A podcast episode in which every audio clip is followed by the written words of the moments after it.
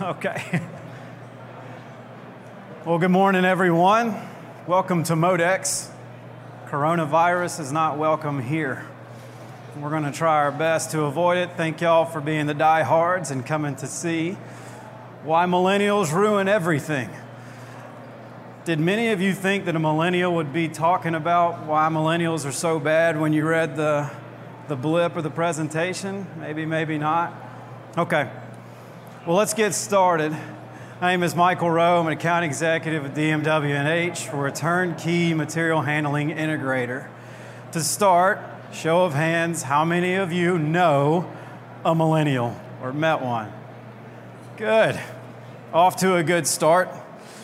So, what are some of the ways that people describe everybody's favorite generation? I'll give you a few hints to start. We are the easy to work with, no whining generation, right? Maybe not. Okay, let's try again. How about the greatest generation? Even though we still live at home with our parents till we're about 40 ish. Okay, maybe not. The avocado toast generation? The special generation? What are some adjectives? And this is going to require participation that you would use to describe a millennial or that maybe somebody else has used to describe a millennial? Anybody, just yell it. Privileged. Yes. Entitled. Yes, we are. Yes. How about lazy? Special. We've been told our whole lives how special we are. Yes. All of these things have been said about my generation, and I can't totally disagree with you. And even though this does hurt my feelings a little bit, which are all so very important, it is clear we're the worst generation. And other generations, and I'm looking at you, have made it very clear that you do not approve of our methods. And why? Well, it's because millennials changed everything, right?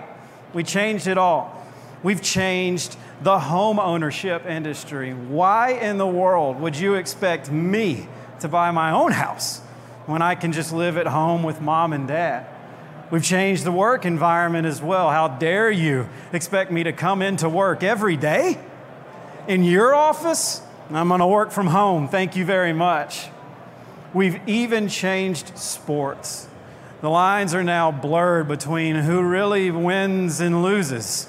Because even if you did finish before me, I maybe finished the. I deserve a trophy too. We've also changed one other thing retail and your distribution center. How about that for a segue? Yes, that's what we're going to be talking about today. Millennials do indeed ruin everything. We've changed retail because of the way that we shop. We value culture, we value experience, we value value. And what this does is it really causes a thorn and a pain in your neck to accommodate all the things that we demand. And yes, as bad as millennials are when it comes to retail and shopping preferences, although this may seem new, it may not be so new.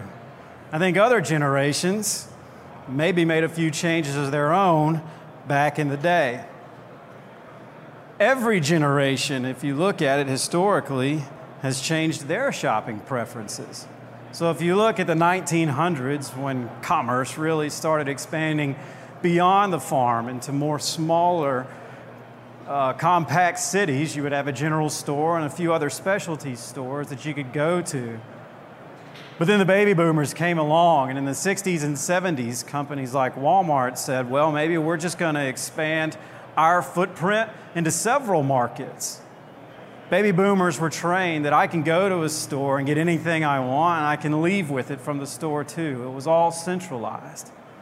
But then e com came around in the 90s. Companies like Amazon said, well, why don't you just not come to a store because we don't have any? Isn't it more convenient for you to shop from home? Isn't it more convenient for you to comparison shop as well? Gen X said, I like that. And then millennials came around man, we changed everything up, right?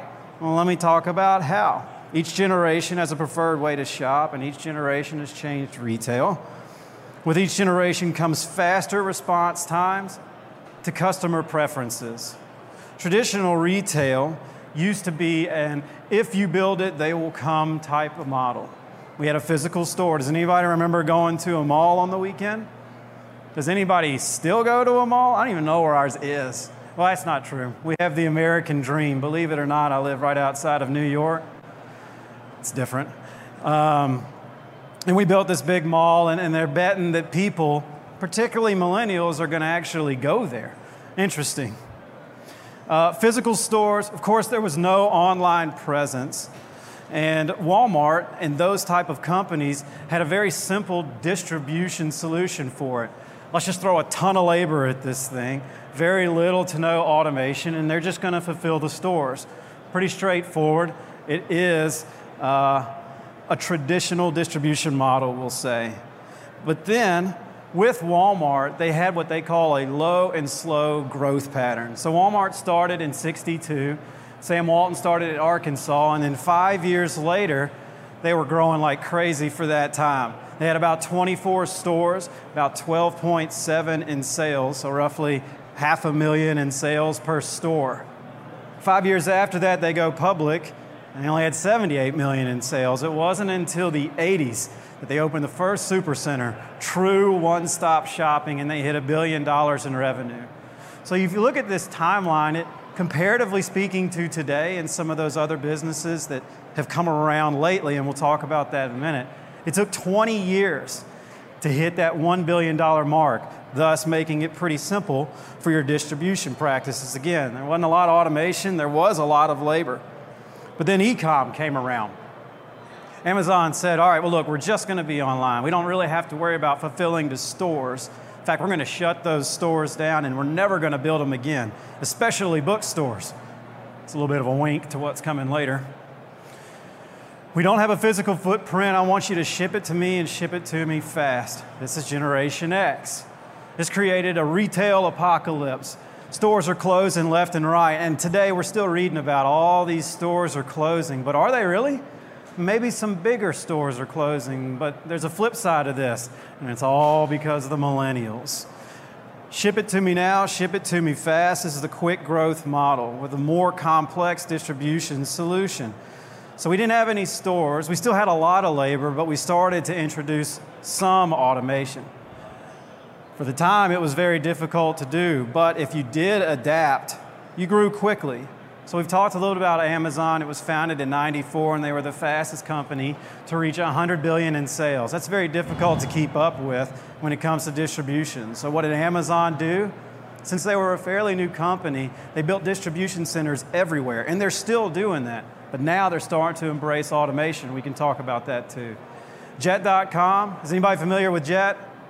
I used to shop Jet all the time because they would have these kickback programs. They would also say, well, listen, if you order more than one thing from a certain distribution center, your total cost goes down. And they would have a counter on there. And they still do this. You would save 50% by ordering from the same distribution center. Well, they were founded in 14 and Walmart acquired them in 16 for 3 billion. Remember, Walmart took 20 years to get to 1 billion. Yeah, I know. Inflation, economies of scale, that, that's all one thing. I don't care who you are. In two years, going from zero to 3 billion is pretty impressive. Dollar Shave Club is the same thing, founded in 2011 and sold in 16 for a billion. And then there's the Real Real. Is anybody uh, familiar with the Real Real? Show of hands. It's pretty awesome, right? I'm going to tell you all about it. Online luxury consignment. Millennials have created an entirely different sector that never existed.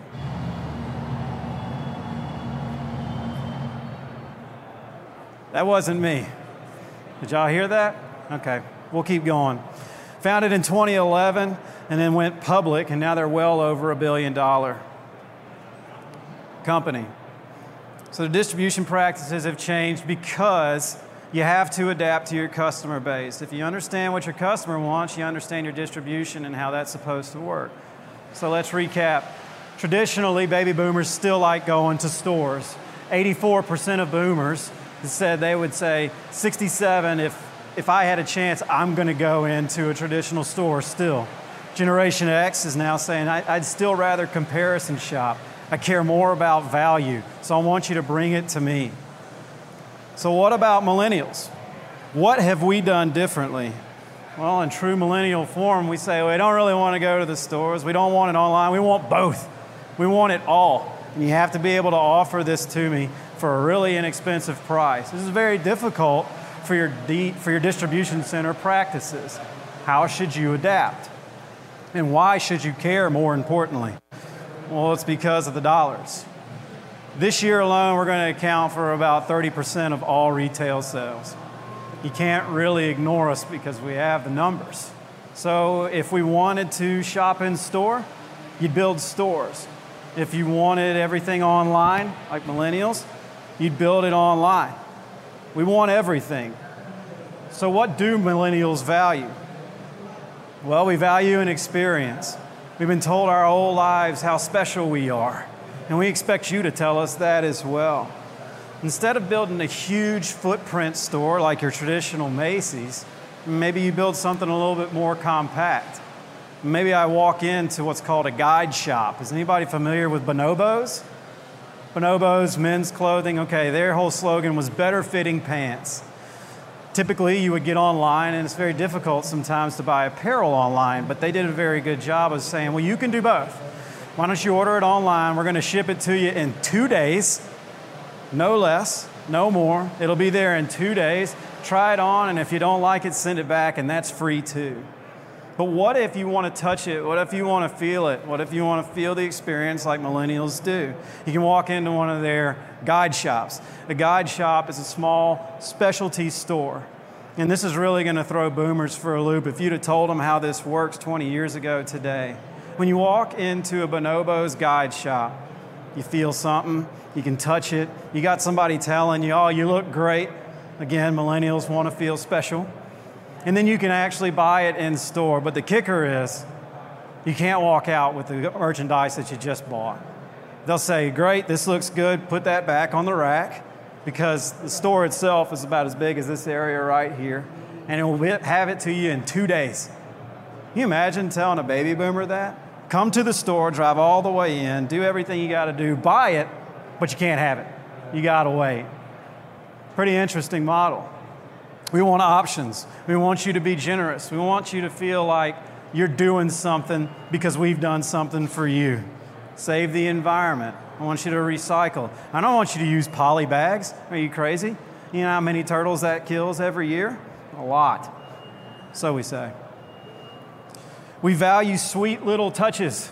There's a company called Real Real that we talked about a minute ago. And this is where it really starts to impact your distribution operations. Typically, in our industry, we say we want you to streamline everything from start to finish. I want you to be able to ship to store. I want you to be able to ship direct to consumer. And I want you to be able to ship anywhere else it may go to. So we get in there and we engineer it. And one thing that we did for Real Real is we said, you know, the end of line process where you put that special tissue paper in and you have all those little handwritten notes that you do, it really slows the process down. It creates a bottleneck and they looked at us like we were crazy, and we were, because that's what makes their business unique. And they said, We're not going to let go of that. That's what drives loyalty. Millennials want to feel something, and Real Real does a very good job of that. There's a hybrid approach model you say, Okay, if I'm going to offer all these options, it's a little bit more than true omni channel. I got to have some labor but then I also need to invest in automation. But with this quick growth type of model, what if I'm growing really, really fast? Like within two years, I'm reaching a billion dollars. How does your distribution model supposed to adapt? Well, you got to have an omni channel approach. Typical millennials, when we say, hey, listen, I want to be able to access everything, and they ran a poll and they said, if you could go to a store or if you could buy online, what would you prefer to do? Now, in most businesses, it's going to sway one way or another, traditionally. Gen X says, overwhelmingly, we want to buy online. So you can, tradition, you can tailor your distribution network to accommodate. Same thing with baby boomers. I want to shop in store, and you can tailor that. Millennials split right down the middle. Half of us want to buy it online, and half of us want to buy in store. Makes things kind of difficult. Classic millennial move. So, what happens for the other half that says, I want you to ship it to me? You got to be able to do that too. And it better be free, and it better be fast, and you got to get it to me in two days. I want y'all to take a look at something. When you see this box, this is exactly what millennials like. This isn't just your run of the mill cardboard box with the items that you ordered in it. It's got the tissue paper.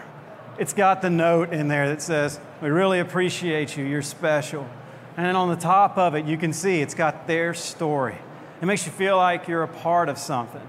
This really slows down a lot of distribution practices. But this is what they had to keep to make their business unique. This also led way to another type of model, the subscription model. How many people have a subscription to anything in here, monthly, weekly? How many of y'all have used Netflix before, right? Everybody.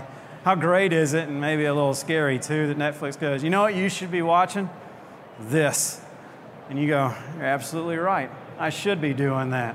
Well, apparel and retail is no different. They go, you know what you should be wearing? This. And I know, because I talked to you on the phone I know what you like, what you don't like. We've done some trial and error. I know your size, I know your preferences. I know what season it is, and I know what you're going to be feeling. They'll look at traditional weather forecasts over the past however many years to say, it's that time of year where you wear a sweater in the morning, and in the afternoon you're burning up. So, what we're going to do is light layer, it's creepy. But this is what millennials want, wreaks havoc on distribution operations. On top of that, we want everything really cheap. So we've started new models of subscription services, but you've got to give back to the environment. We've started the re-commerce trend. Second hand is now first class, and that's because we don't really care about status symbols like we used to. It used to be a time when the Rolex on your wrist or the car that you drove gave a little bit more definition to who you are. And that's still a little bit true, but millennials don't care. We care about experiences, which is why in your distribution center you have to do those extra touches, a little bit more vast. They say, hey, look, I care more about what my friends see on Instagram and where I am than I do what's on my wrist. This is a lot different than this older generation. I mean, take a look at this picture. So I'm guessing that they're in China. So that's unique and, you know, we're, we're special. This guy right here is just wearing an undershirt. I don't think that your grandfather, mother, whoever would be caught dead just wearing that.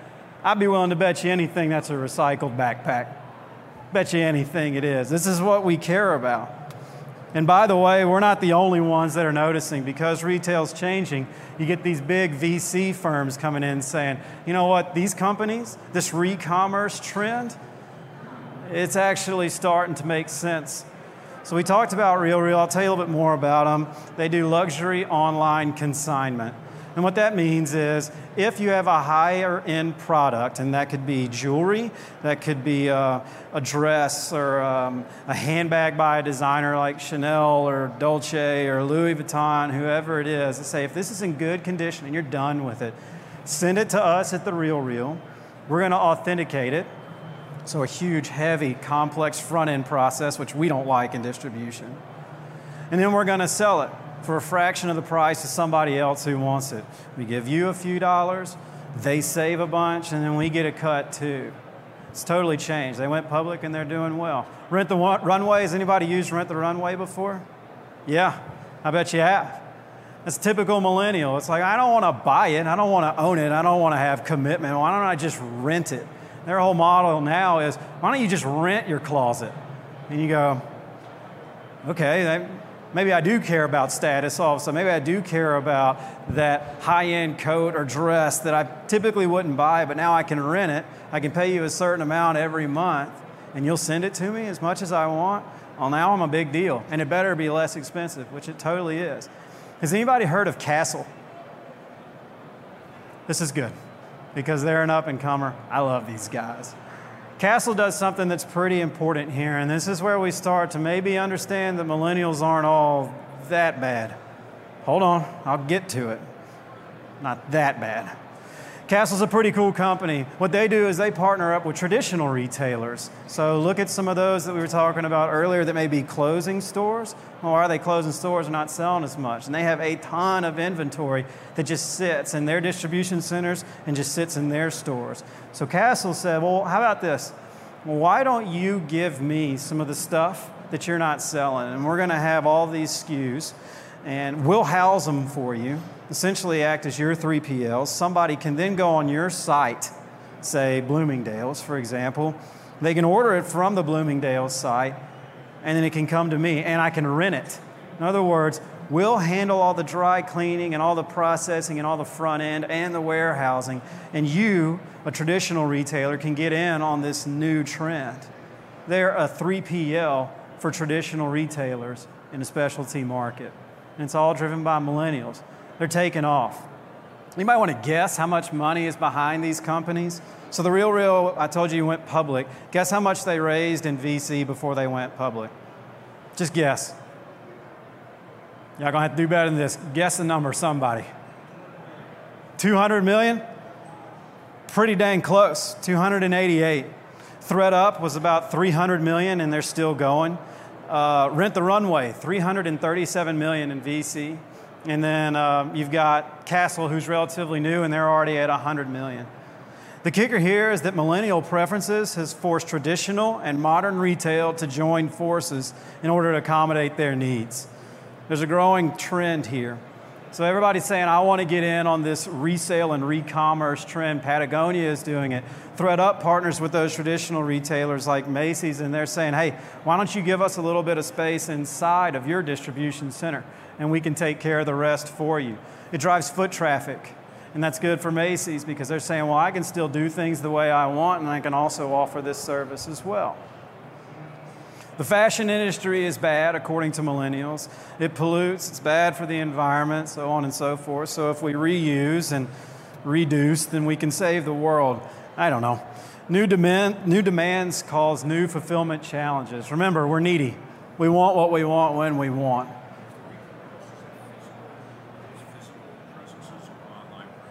Both. So the question was is re-commerce physical presence or online? It's both. Of course, that's what millennials want. I want to be able to do everything. I want to order online and pick it up in store. Maybe I order online, you ship it to me. Maybe I order in store, you ship it home. This wreaks havoc on your distribution operations. You got to be able to adapt. So, how do you do this with this new type of shopping experience? You got to stay close to the customer. So a lot of times when a new company comes around, say Real Real, for example, they say we're growing at 100% year over year. We're going to talk about that later. What do we do? We're also building stores. We're not really sure how our business works yet. You got to build multiple distribution centers. You got to have a physical store presence as well, which means I got to distribute to all of those places. On top of that, it has to be a true omni-channel operation. Remember what we said earlier, is probably the most important bullet point on this page. Don't give up the things that make your business unique. Real Real told us we're not going to get rid of that end process where we're spraying perfumes if it needs to be something a little bit more feminine. We're spraying cologne for the guys. It makes you feel something and it drives you back into our now stores and online traffic.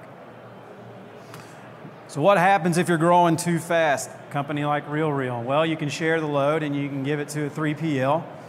You can do it all yourself and just bootstrap it, or you can do what a lot of them do, which is a hybrid approach. I'm going to do some self fulfillment, but I'm also going to have a 3PL to help as well. And then eventually, once my business becomes a little bit more structured and I can time it better, I can understand, well, maybe I'll bring it all myself. Good example this is Real Real. As we said a minute ago, their growth when they first started year over year was 100%.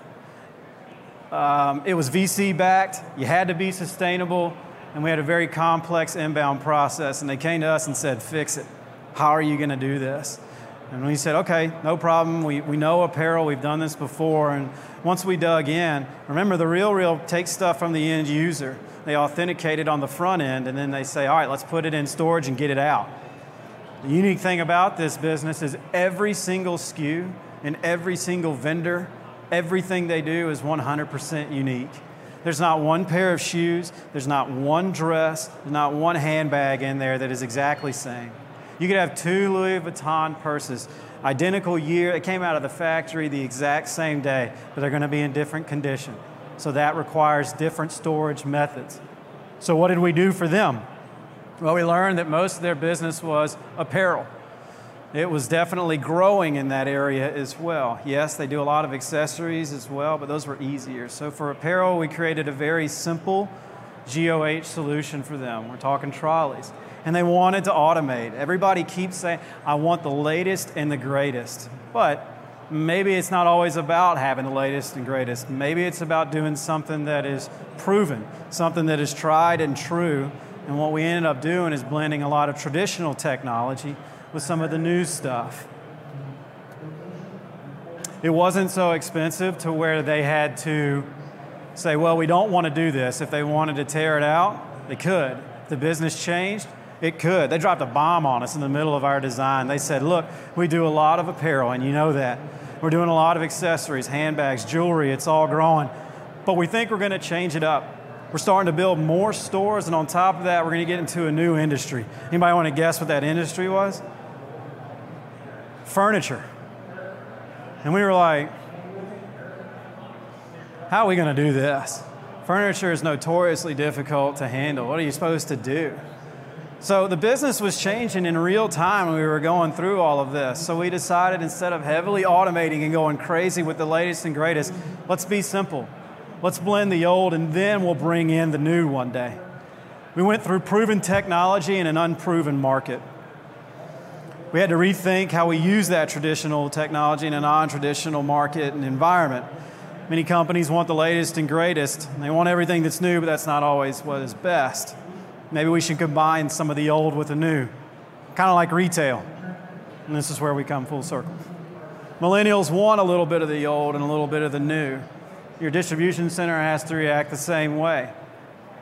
We use proven technology like GOH one of our apparel companies said, you know what would be great is what if we took our state of the art WM, which they developed in house, and apply some traditional technologies like GOH and carousels, which would be in the top left hand corner.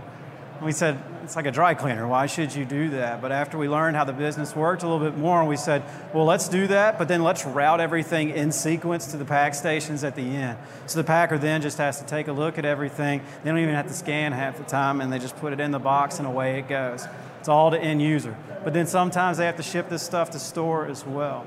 It's a flexible enough solution where we can change, we can reroute if we need to, but then there are some technologies that are concrete in the ground. Another good example of this is REI. Anybody ever shopped at REI before? So REI is kind of catching on to this trend of customer loyalty. REI has a great policy. If there's ever anything that you ever bought from them at any point in time, you can send it back and get a full refund. And they've got a wall of fame actually that shows some of the stuff that people have sent back, like a pair of slippers that's just it's just lint because they've worn it so much. They said, This doesn't do what I want it to do. So REI came to us and said, Hey, listen, we want to challenge you to do something new. Out of their fulfillment centers, they're going to do e com and they're going to do wholesale, do some retail as well.